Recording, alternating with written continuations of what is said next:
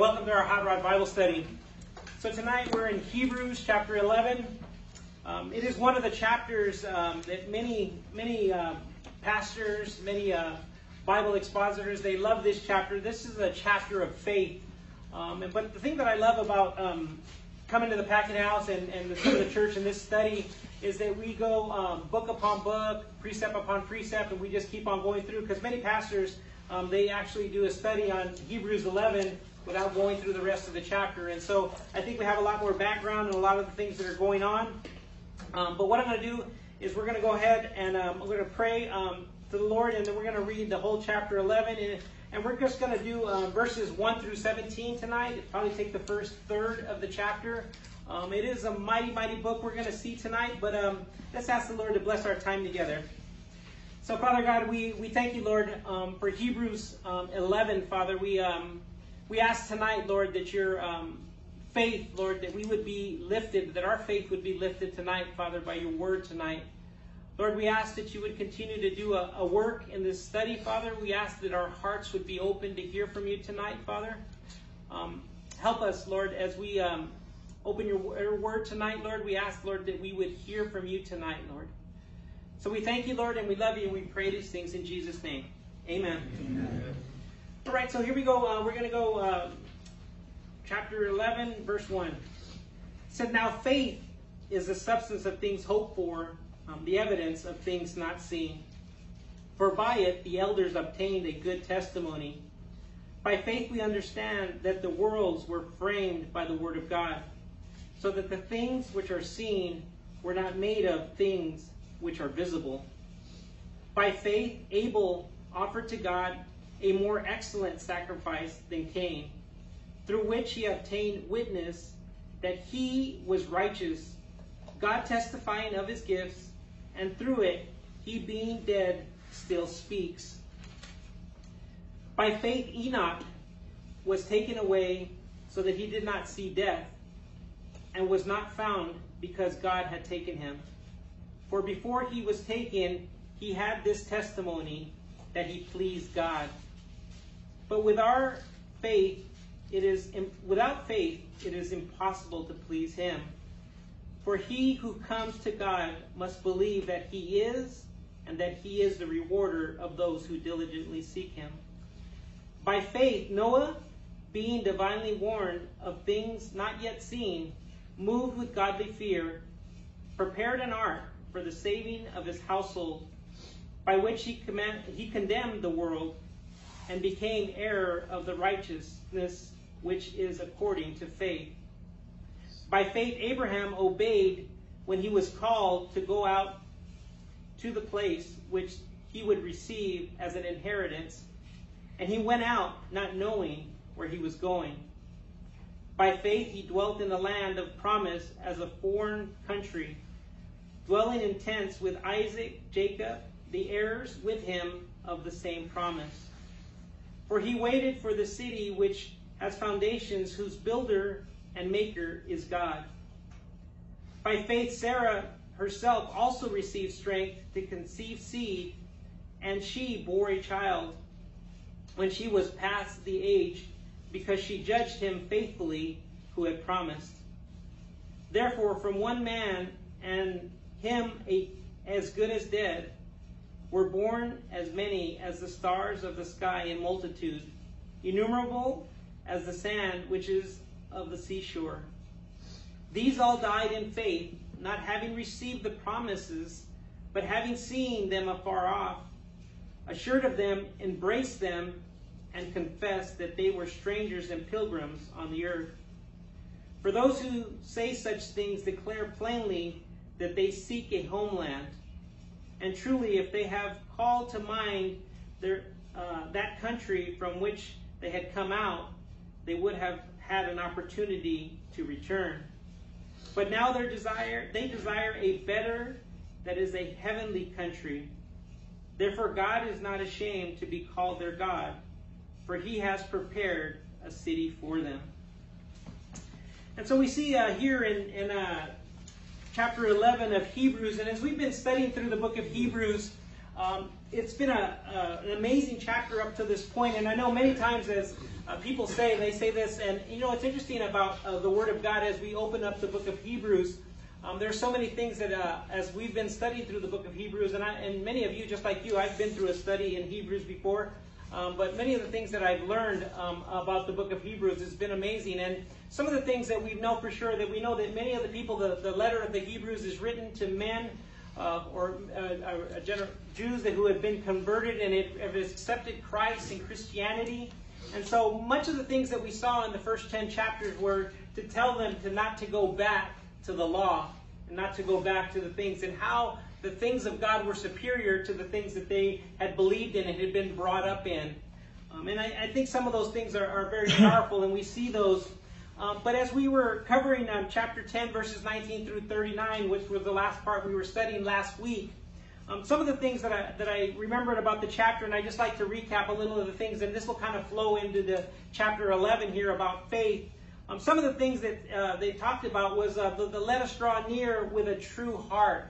And it was that God had already offered a sacrifice, a superior sacrifice than the blood of animals, that He had offered His own blood Himself, that we can come with a true heart to God, knowing that He is our um, salvation, that we need to put our trust and our faith in Him. And so we see those things. And He told us to also to let us hold fast to our confession and this confession is our faith when we first believe, when we first believe Christ. And one of the things I, I, I kind of, I think I skipped over this last week as we uh, as we accepted Christ, and I love the way Bill brought that up today, that accepting Christ.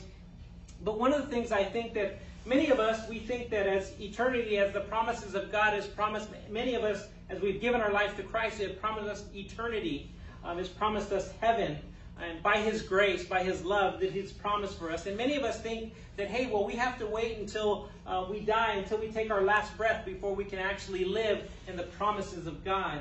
But as our confession, as we've given our lives to Christ, when we first believed and confessed and gave our lives to Christ, is when our eternal life began. And it is here now. And as we share our lives with loved ones, other brothers and sisters in Christ, God's word said that He has come to give us life and life more abundantly. That we may start that today. That if you if you didn't know this, is when you came to, to know Christ, that that when our that is when our eternal life began.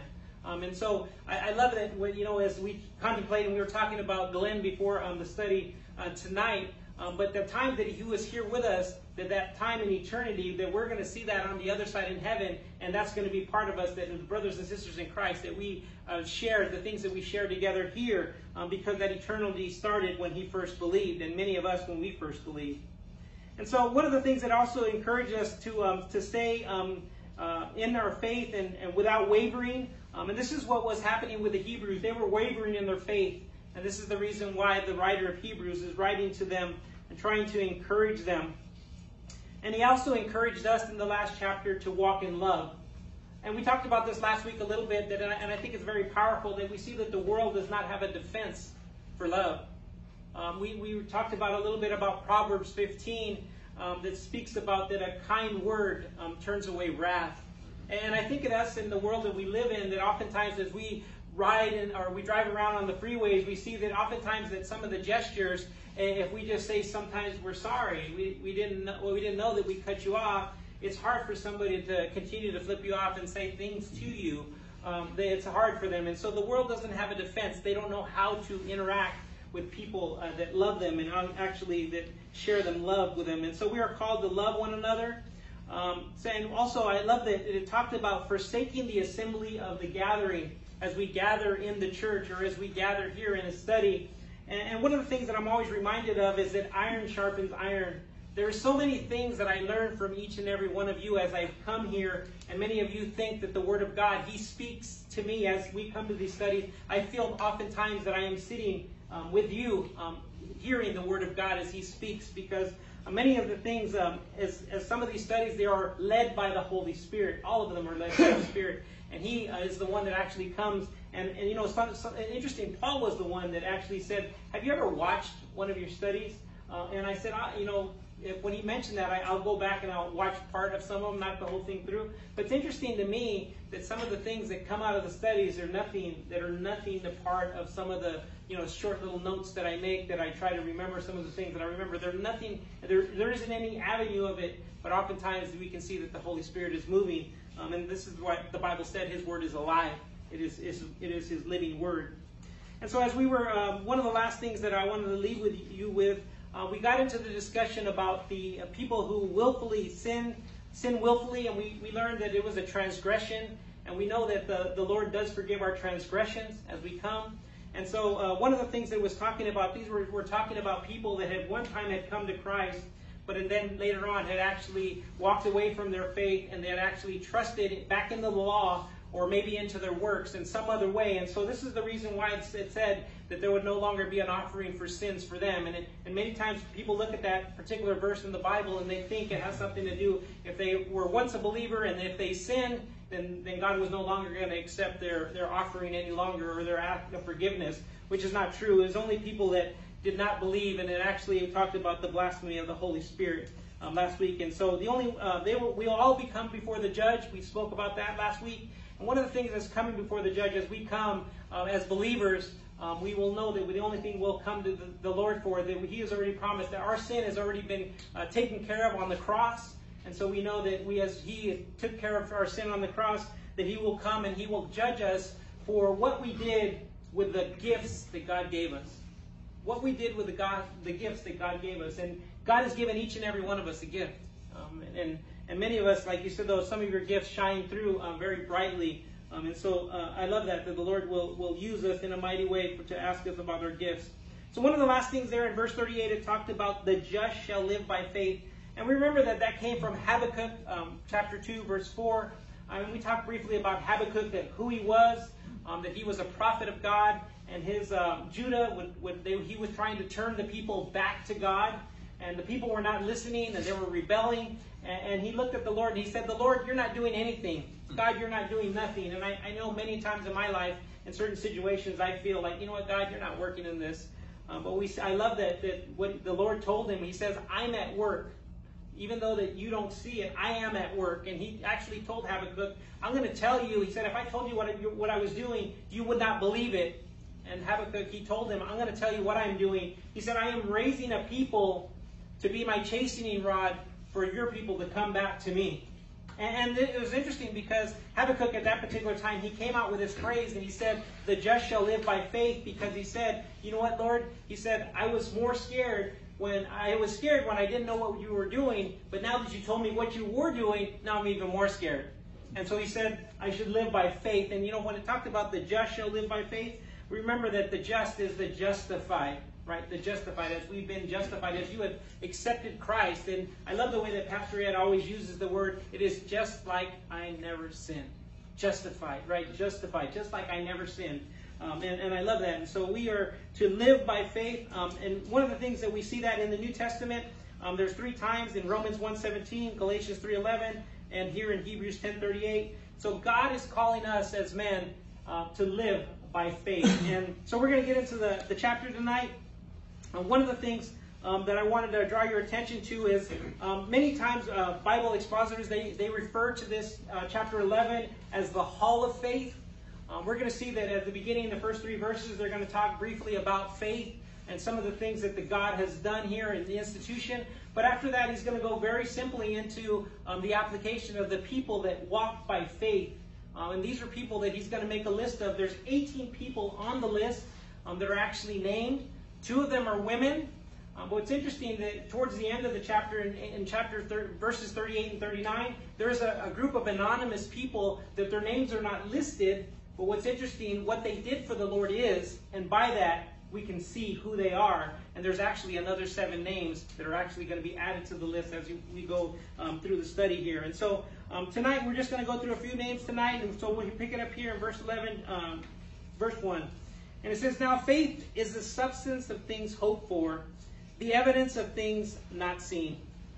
And I know many of you have read this um, verse before. Um, it is very, uh, many people quote this verse. Um, but one of the things that I want to share with you tonight, I, I think one of the biggest question is, what is faith? And, and I think this is one of the biggest questions that we have is what is faith? Um, and, and by trying to help answer that question, I, I wanted to share with you uh, what faith is not, what faith isn't. And it says faith is not wishful thinking.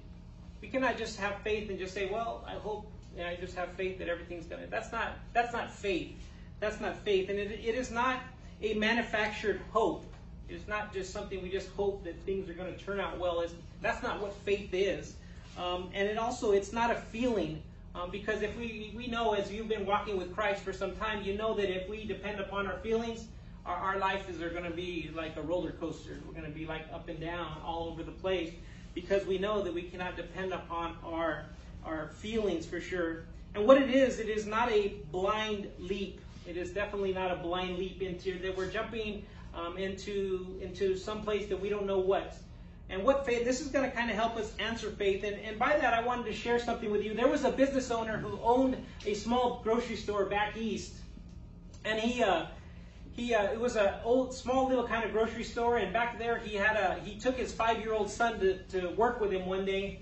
And he was down there in the storeroom in those, in those uh, old supermarkets, the little tiny supermarkets, they have a cellar um, that's underneath. And they actually use the cellar as a, as a storeroom. And so this man, he actually was down there in the cellar getting some something out of the cellar, and he looked up into the light, and he could see his five-year-old son walking around the door of the cellar with his mother. And he called out to him. He said, "Hey, Johnny, jump! It's your dad. I'm down here in the cellar." He's telling his son to jump. His son walked over to the cellar and looked into the darkness, and he says, "Dad, I don't see you." And he said, "But you hear my voice." I'm your father. I'm telling you, jump, Johnny, and I'll catch you. And he walked a little closer to the edge of the cellar door and he looked in and he said, I still can't see you, Dad. Are you sure you're going to catch me? And his father said, Jump. And the little boy took a few steps back and he ran up and he jumped into his loving arms of his father. And this is what faith is. It is jumping into the arms of our loving Father, knowing that God is there no matter what we're going through, that He is there. And He is not. So, as He looked as a father, as He looked as a son, as He looked and He thought about possibly jumping, He, he thought about it for a minute, um, but as He had faith to jump into the arms of His Father, knowing that His Father would catch Him. And this is what faith is for each and every one of us as believers. We need to be assured that our Father, by His promises, will catch each and every one of us. One of the things here in, the uh, New Living Translation, I, I love their um, this particular verse here in New Living Trans- Translation. It says, um, it actually says, "What is faith?" The same verse. It is the com- the confident assurance that what we hope for is going to hap- happen. It is the evidence of things we cannot yet see. And, and I think that that's a great description of faith. It is believing the promises of God even though we cannot yet see it. And, and what this really comforted me is, uh, you know, as 8:30 last week, as we finished the Bible study, that we see that the that the faith that Glenn had, that he actually got to see that faith lived out as he came before the Lord, and he came to. And as he always have known Christ, that he got to come, and, and I can imagine the things that he had he had, that heaven is, is all about. And I just love that, that he went in and trusted in the faith and now the faith that he has. One of the things that it says here that uh, faith is to a Christian to what a foundation is to a home. This is where we are to build our foundation is um, in our faith. Um, Romans 10:17 and Pastor Greg's been speaking about this. It says, Faith comes by hearing, and hearing by the Word of God. And this is the reason why we've gathered here tonight. We've gathered here to hear from the Word of God and His promises. And we're going to hear some of His promises tonight.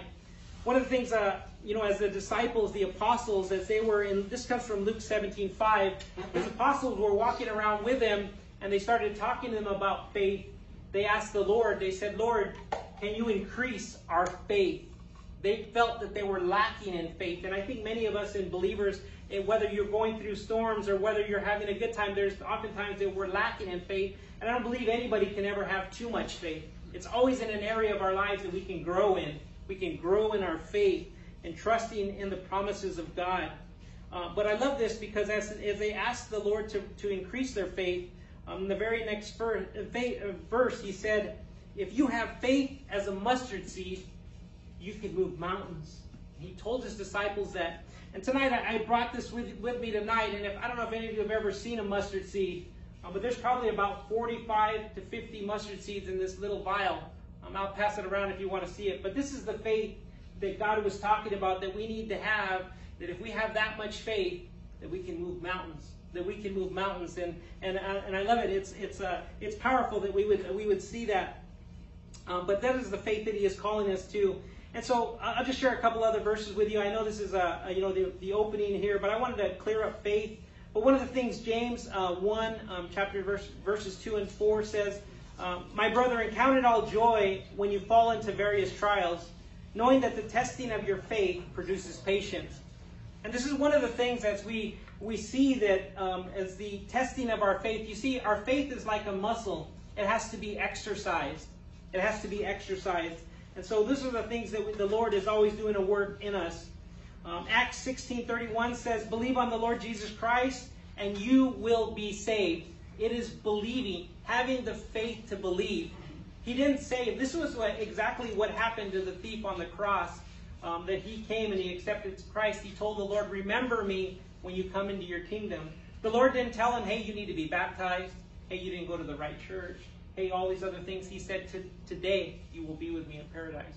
And so it is his faith, his faith, he believed in Christ, and this is the reason why Christ, um, and I love this one, um, this is the one of the ones I love always, and this is many times you hear on the radio, it's 2 Corinthians 1.20, and for the promises of God are yes and amen, right? These are the promises of God, yes and amen. And these are also some of the other promises of God. Um, Matthew 28 20, I'm with you always, even till the end of the age.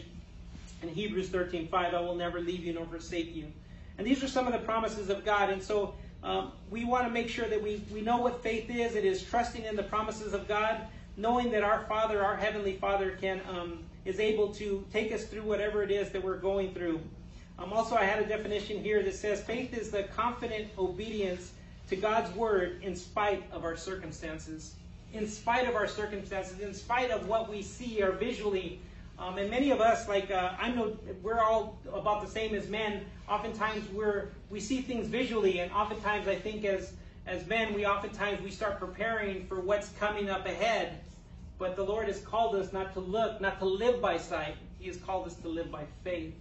And I think that it doesn't take, you know, politically in our country and all the things that are going on uh, here um, we oftentimes, I think, we get kind of, um, you know, start looking at the political things and we start looking at the things that are happening in the government. And, and I, honestly, I think those things are a distraction. Um, they are a distraction from the things of God because we need to not look at the things um, of those, you know, not, I'm not saying not to be involved in them at all, but I'm saying that we need not to let them deter us in our walk with the Lord and to keep focused, uh, to have that faith seeking God and what we're, He's called us, each and every one of us, to do. So here in verse 2 it says, By it the elders obtained a good testimony. And this is um, by faith the elders obtained a good testimony. One of the things I wanted to share with you, uh, many of you come to the church and you hear the Pastor Greg, he's studying, doing a study um, through the book of Luke, and he's in chapter 8, and it was talking about Jairus's, um, the daughter that they, the Lord, if you don't know the story, that the Lord asked him, that Jairus asked the Lord if he could come and heal his daughter because she was sick. And so as they're journeying to go down, the Lord is journeying to go down with him. We see that Jairus, they run into this woman who had had a, a flow of blood for 12 years. And what I love about the story, I mean, Pastor Greg did a really good job of uh, explaining everything that went on in this story. But what I love about this story, that the Lord is never too busy. And I think oftentimes in our lives we think that the Lord is too busy for us. That some of the things that are going on, that the Lord is too busy for us. But I love that that the Lord was not too busy and this woman, he stopped and he actually, and remember that there was a crowd of people, and remember that Jesus said, Who touched me? Mm-hmm. Who touched me, right? This is going to be, this was powerful because who touched me? And, and his disciple and Peter even said, Lord, what do you mean who touched you? We're being, we're being enclosed by all this crowd and we're being rubbed up against all these people and you ask who touched you? And I love this, that the Lord said, I perceive power going out of me.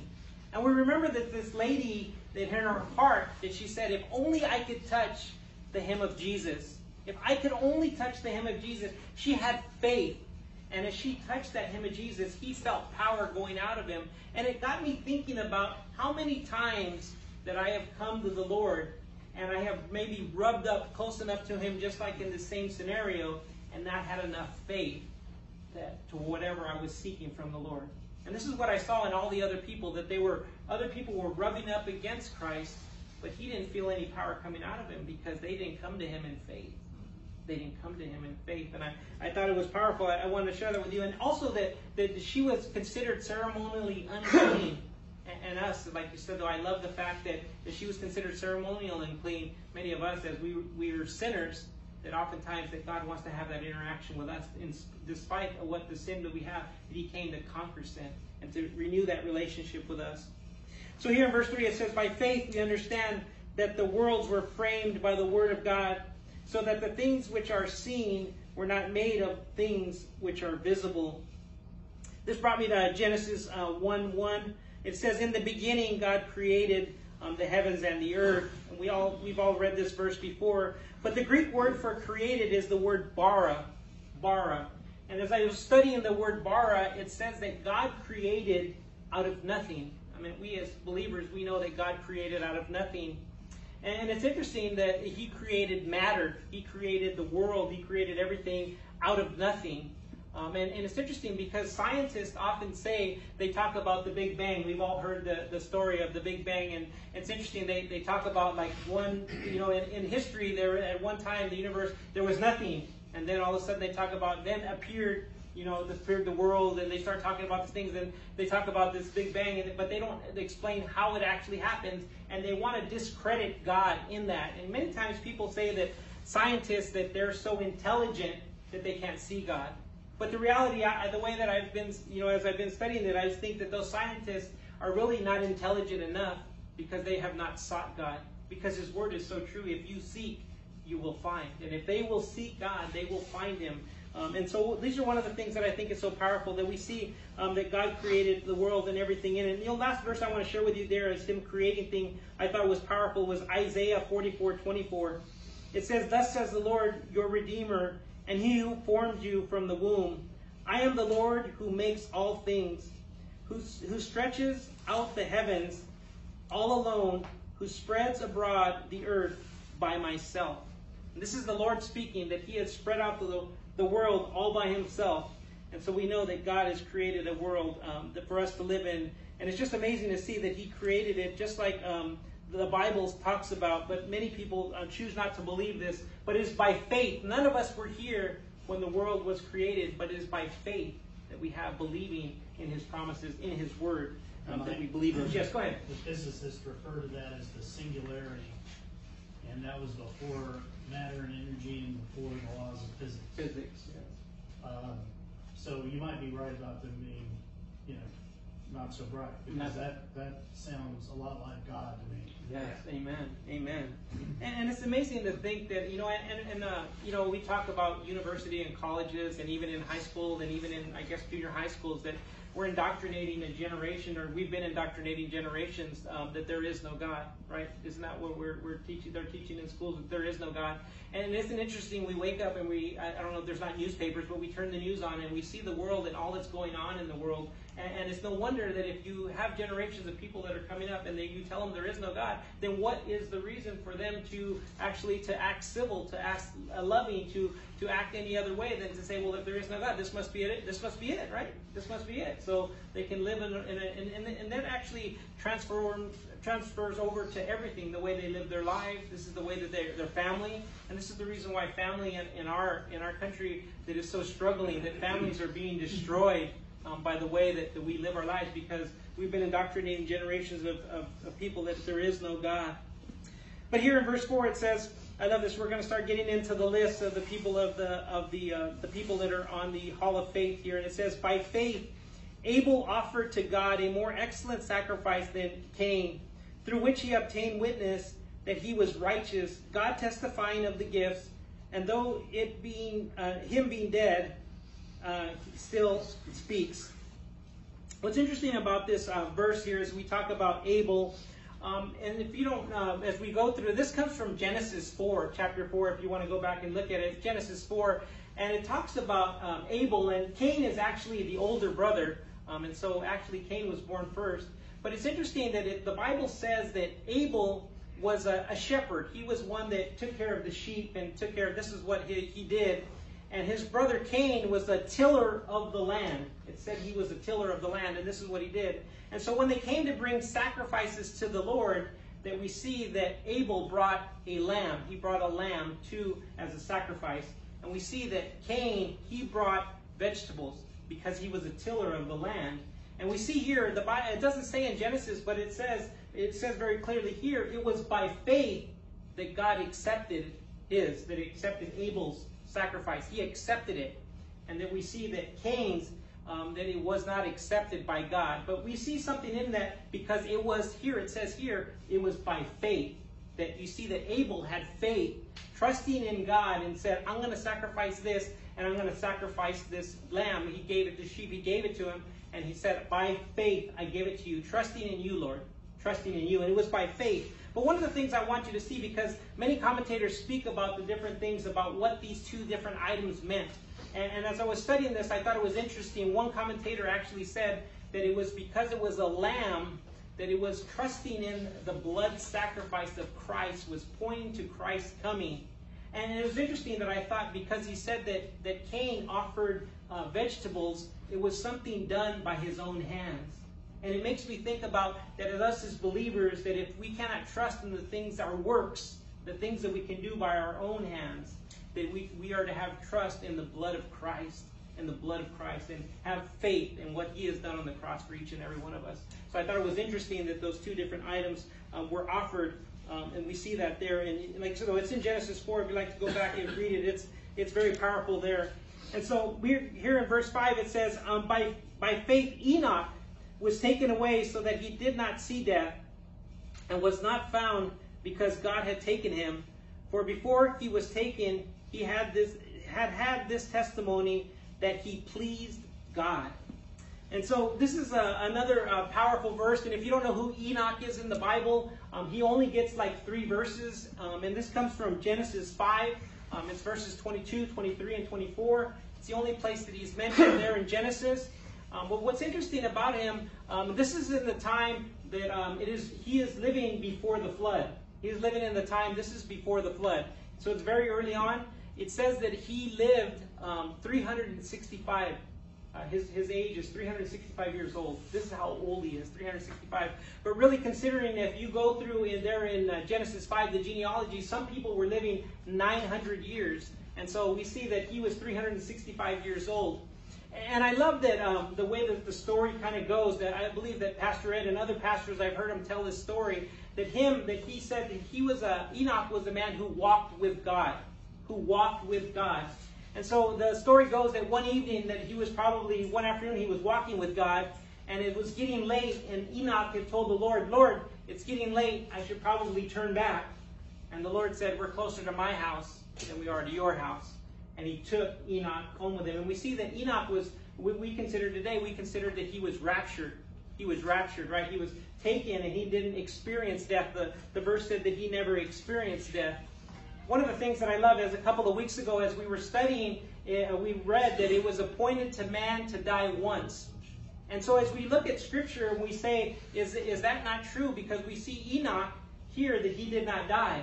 We said that Enoch did not die, that he actually was raptured and he went to be with the Lord. But we see that as Enoch lived before the flood, we know for sure that one of the things that he did for sure that he died to self. Because we remember that the world was so corrupt that the Lord would come and he would bring a flood.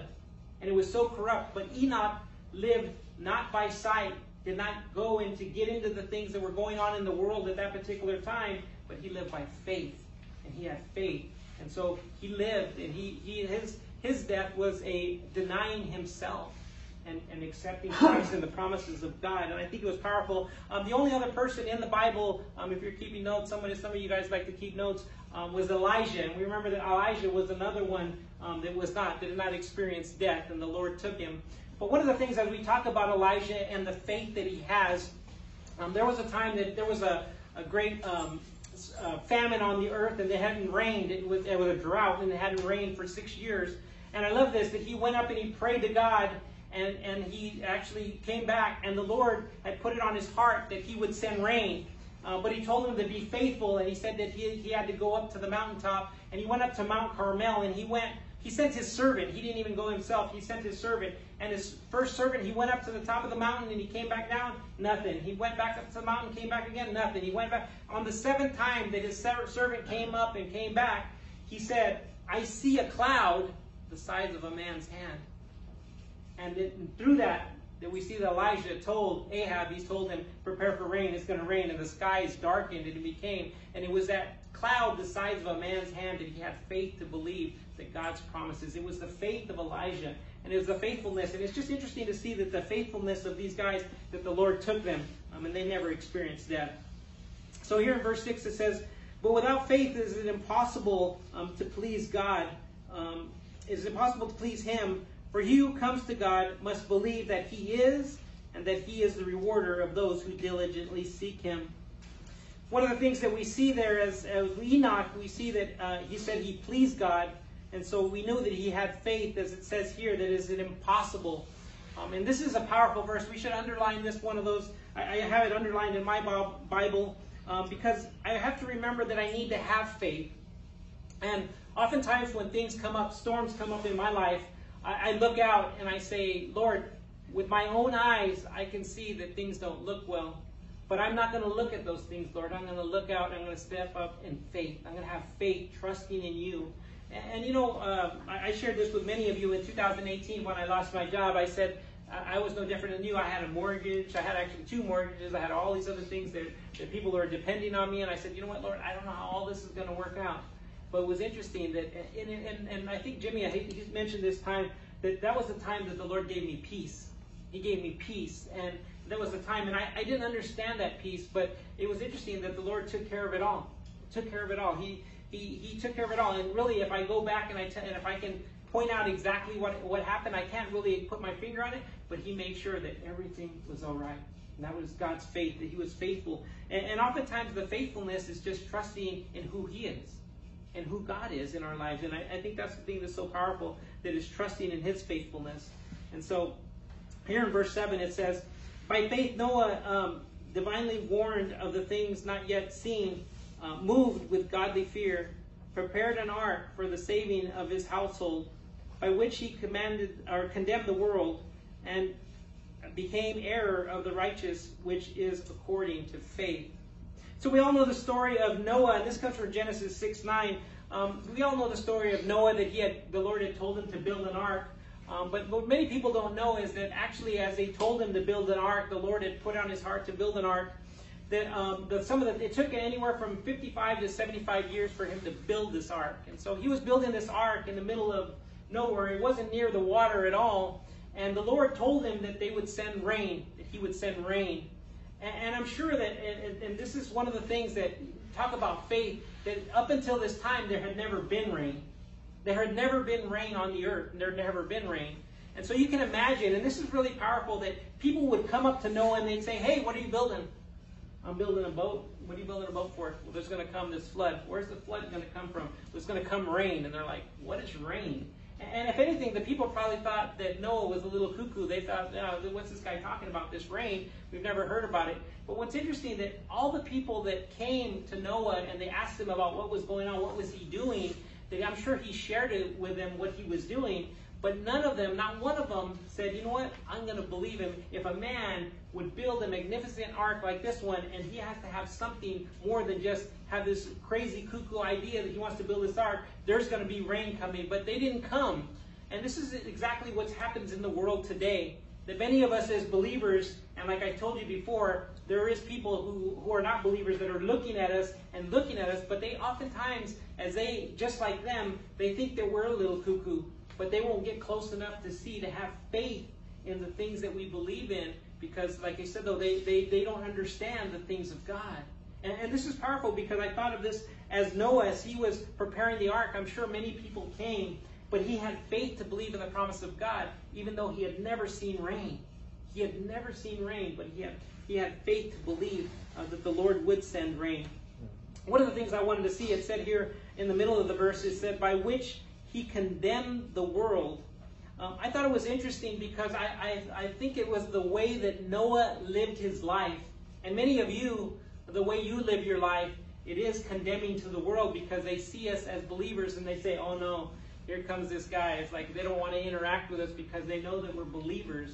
And, and it, it's interesting. Um, there was a, a, a, story, and I don't, I don't know if this story is actually true. I read it a couple of years back, and it was a story about a golfer that he went out to a golf course and he wanted to play a, a round of golf. And at this particular time, they were having this kind of a, a thing in the clubhouse. They, they were grouping up people for uh, foursomes to go out and play golf together. And so there was people in the in the clubhouse that he, he wanted to play golf by himself, but they grouped him up, and, and later on he come to find out in the group that they set him up in that he was golfing with Billy Graham.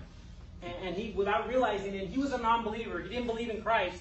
And so he went on this 18 hole, and he went on with Billy Graham and some other people, and they went and played golf together, 18 holes round of golf. And as he was walking out after the 18 rounds, and he was walking out to his car, he was very upset and he got his golf clubs and he threw them in the trunk of his car and he was all upset. Well, a friend of his who is a believer kind of came up to him and said, Hey, what's going on? What, what, why are you so upset? Why are you so angry? And he said, You won't believe what happened today. They grouped us up in these team of people, and then they set me up in a group that they had Billy Graham in my group golfing with me. So for 18 holes, Billy Graham shoved religion down my throat. That's all he did. He shoved religion down my throat as we were going, and so he's just got me so upset. And so this, this guy that's a believer said, you know what, I kind of know Billy Graham on a kind of a personal level, and I've never known him to be that kind of a person. What did he say to you that he made him made you feel this way? And he thought about it for a minute and he said, he didn't say anything to me. It was his witness. It was his witness. Being around Billy Graham, he felt convicted, but that is the conviction of the Holy Spirit.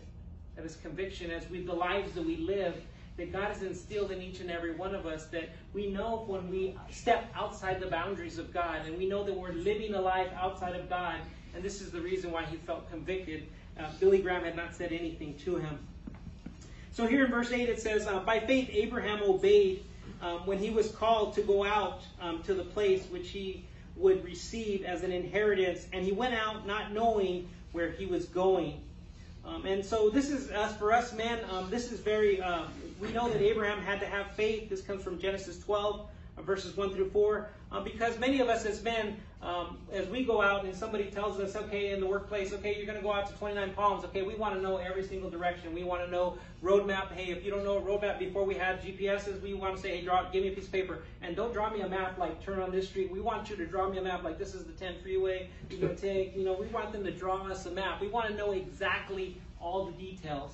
And but this is the interesting thing that Abraham, he told him to go out to a place that he had never seen before. He did not know where he was going. He sent him to Cana, but the, but Abraham said, "I have faith, Lord. I have faith that you are sending me to a place, and whatever direction you send me to, you're going to send me into that direction. That is the direction that you have for me. I'm going to step out in faith, not knowing where he was going. Um, it's so powerful that we see that he not, did not have a roadmap. He didn't have anything that he sent out to going to Cana, and he went out um, just on his faith that he went out. And here in verse 9 it says, By faith he dwelt in the land of promise as in a foreign country, dwelling in tents with Isaac and Jacob, their heirs with him of the same promise. For he waited for the city which uh, has foundations, whose builder and maker is God. And we see Abraham, um, he lived as a foreigner um, in Cana, but he had his physical eyes on Cana and the things of the world, but he has his spiritual eyes on heaven. He had faith in the promises of God that no matter what happened, that the Lord would actually bring him through whatever's going on. He had faith in the promises of God. Um, Job 9 8 says that who alone stretches out um, the heavens, um, this is God, and he had faith in God and believed in the promises of God. And here in verse 11 it says, By faith Sarah um, herself also received strength uh, to conceive seed, and she bore a child.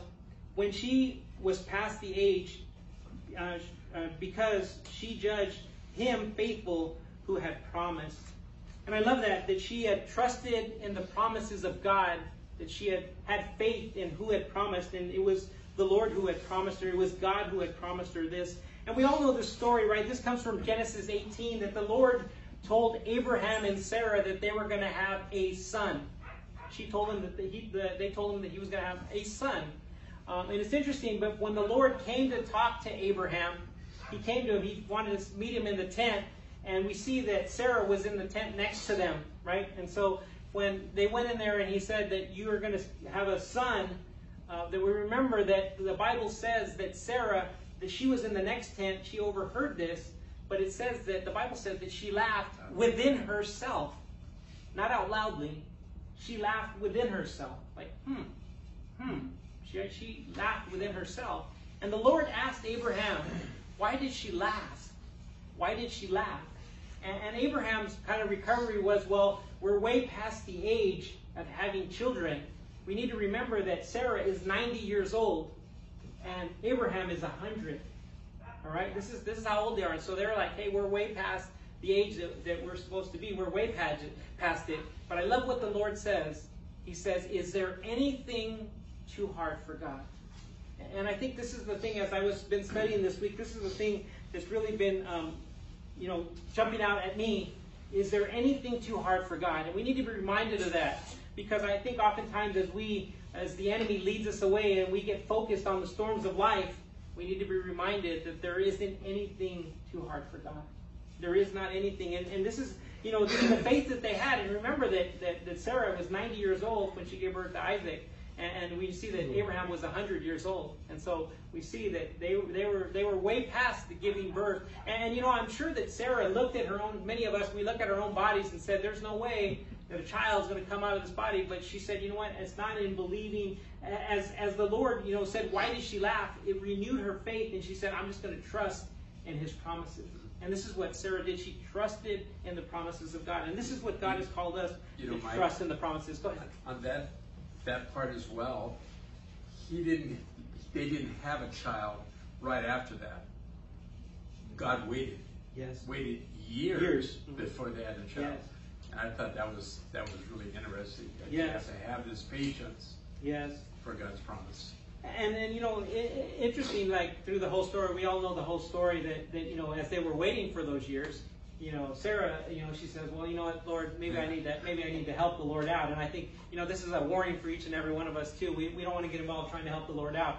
And we see what she did. She went ahead and, and stepped and overstepped, and she told her husband Abraham, and they went. And, and you know, as, as I think about this, you know, that the servant's name was Hagar you know, and I was thinking, wow, you, you want me to go with, with somebody named Hagar? I was like, no, no, no, it's not, working out. Somebody named Hagar, it's not working out here. But the story goes in the Bible that her name was Hagar, so I was like, whoa, whoa, wait a minute. But uh, we see that, yes, we see that through that, that, that she actually wanted to, you know, and we'll, we'll get into that because we're going to get into her a little bit more as we um, go. And so here in verse 12 it says, Therefore, from one man, and him as good as dead, uh, were born as many as the stars of the sky in multitude, innumerable as the sand which is by the seashore. I just thought it was interesting that the Lord referred to um, Abraham as good as dead. That's how old he was, as good as dead.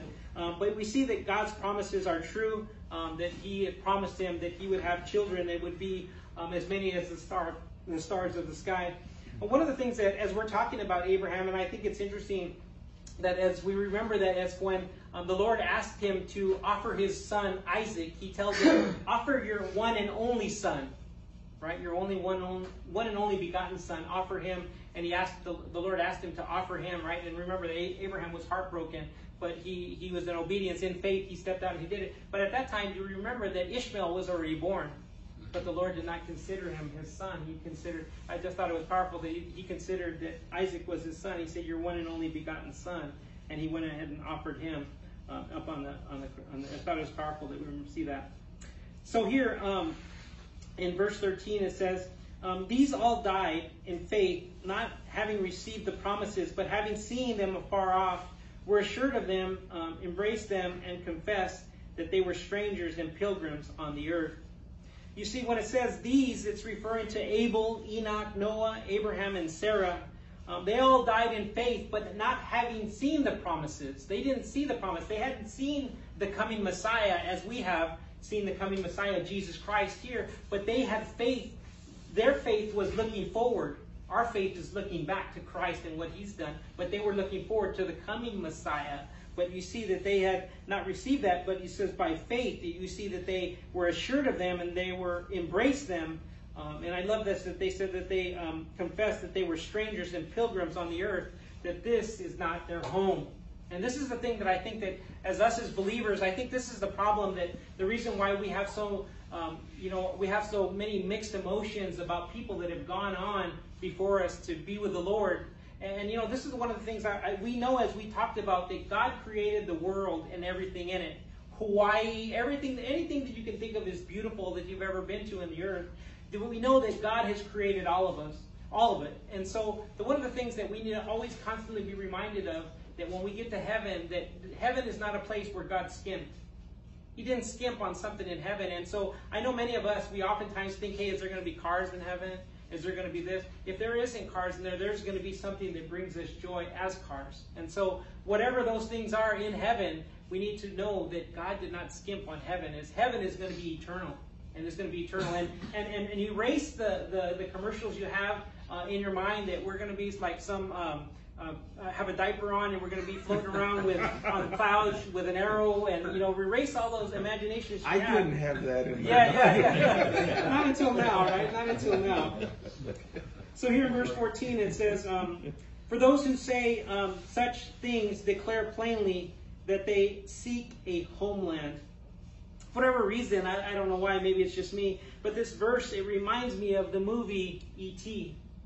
That he had that home home, right? That he he had a yearning for home, and this is what we are called to be. That we are to have uh, uh, in our hearts that our home is not here, that our home is in heaven, and it is with the Lord in the presence of, uh, the Lord. And I, I, know that many of you, and, and I love my family, and I love everybody, you know, everybody, each and every one of you. But God has prepared a place for each and every one of us that that where you know that where He is, we may be also. And so this is powerful to me that we need to be reminded, uh, uh have faith and trust in what he is doing.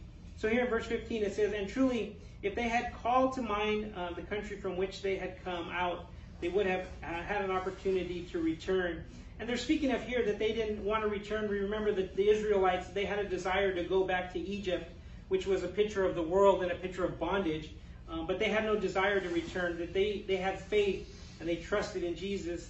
And we know that if we have faith and we, we look to Jesus, that he will set us free. We will not be in bondage. So here in verse 16 it says, But now they desire a better, that is, a heavenly country. Therefore God is not ashamed to be called their God, for he has uh, prepared a city for them. And we see that better desire is a heavenly country, and that heavenly country is in heaven with God. You know, John uh, 14, um, 2, verses 2 and 3, it says, I go to prepare a place for you. And if I go and prepare a place for you, I will come again and receive you to myself, that where I am, there you may be also.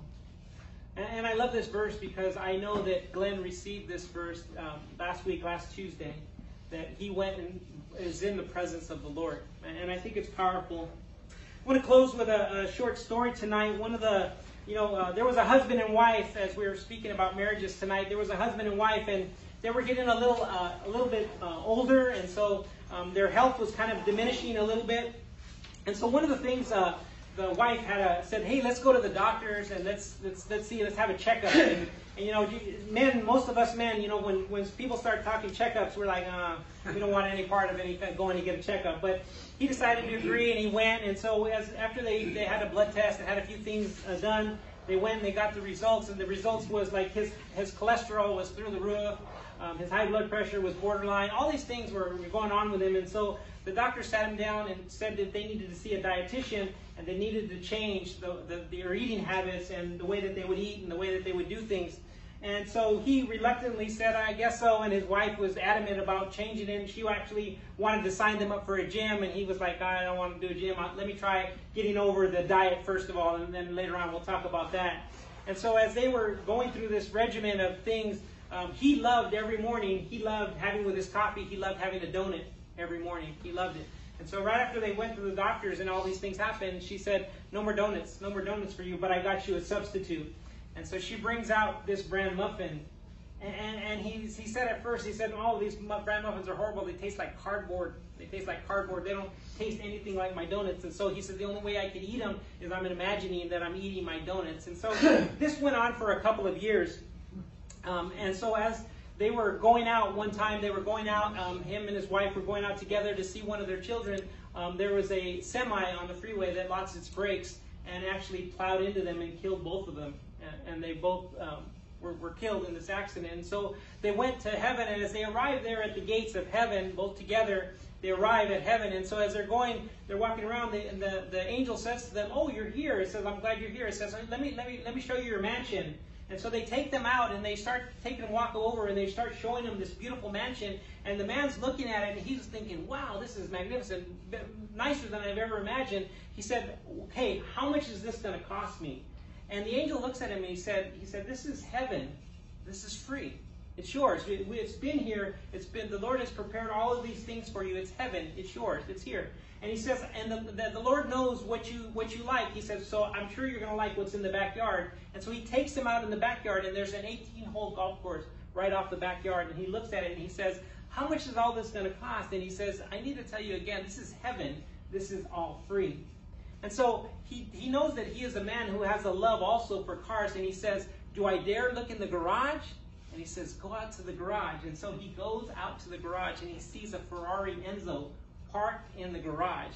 And he turns around and the angel says, It's heaven. It's heaven, right? Don't ask how much it's going to cost. It's heaven. And so as he goes over into the game room, his wife said, I want to go see the game room. As, as he walks over to his wife, he, they're in the game room, and he starts, he notice, the angel notices that he starts to have words with his wife, and he starts to say things to his wife. He starts to say things, and he, they both come out, and the angel says, is there a problem? Is something wrong? And he said, you know what, what's wrong? He said, we could have been here 10 years ago if it wouldn't have been for my wife and her brand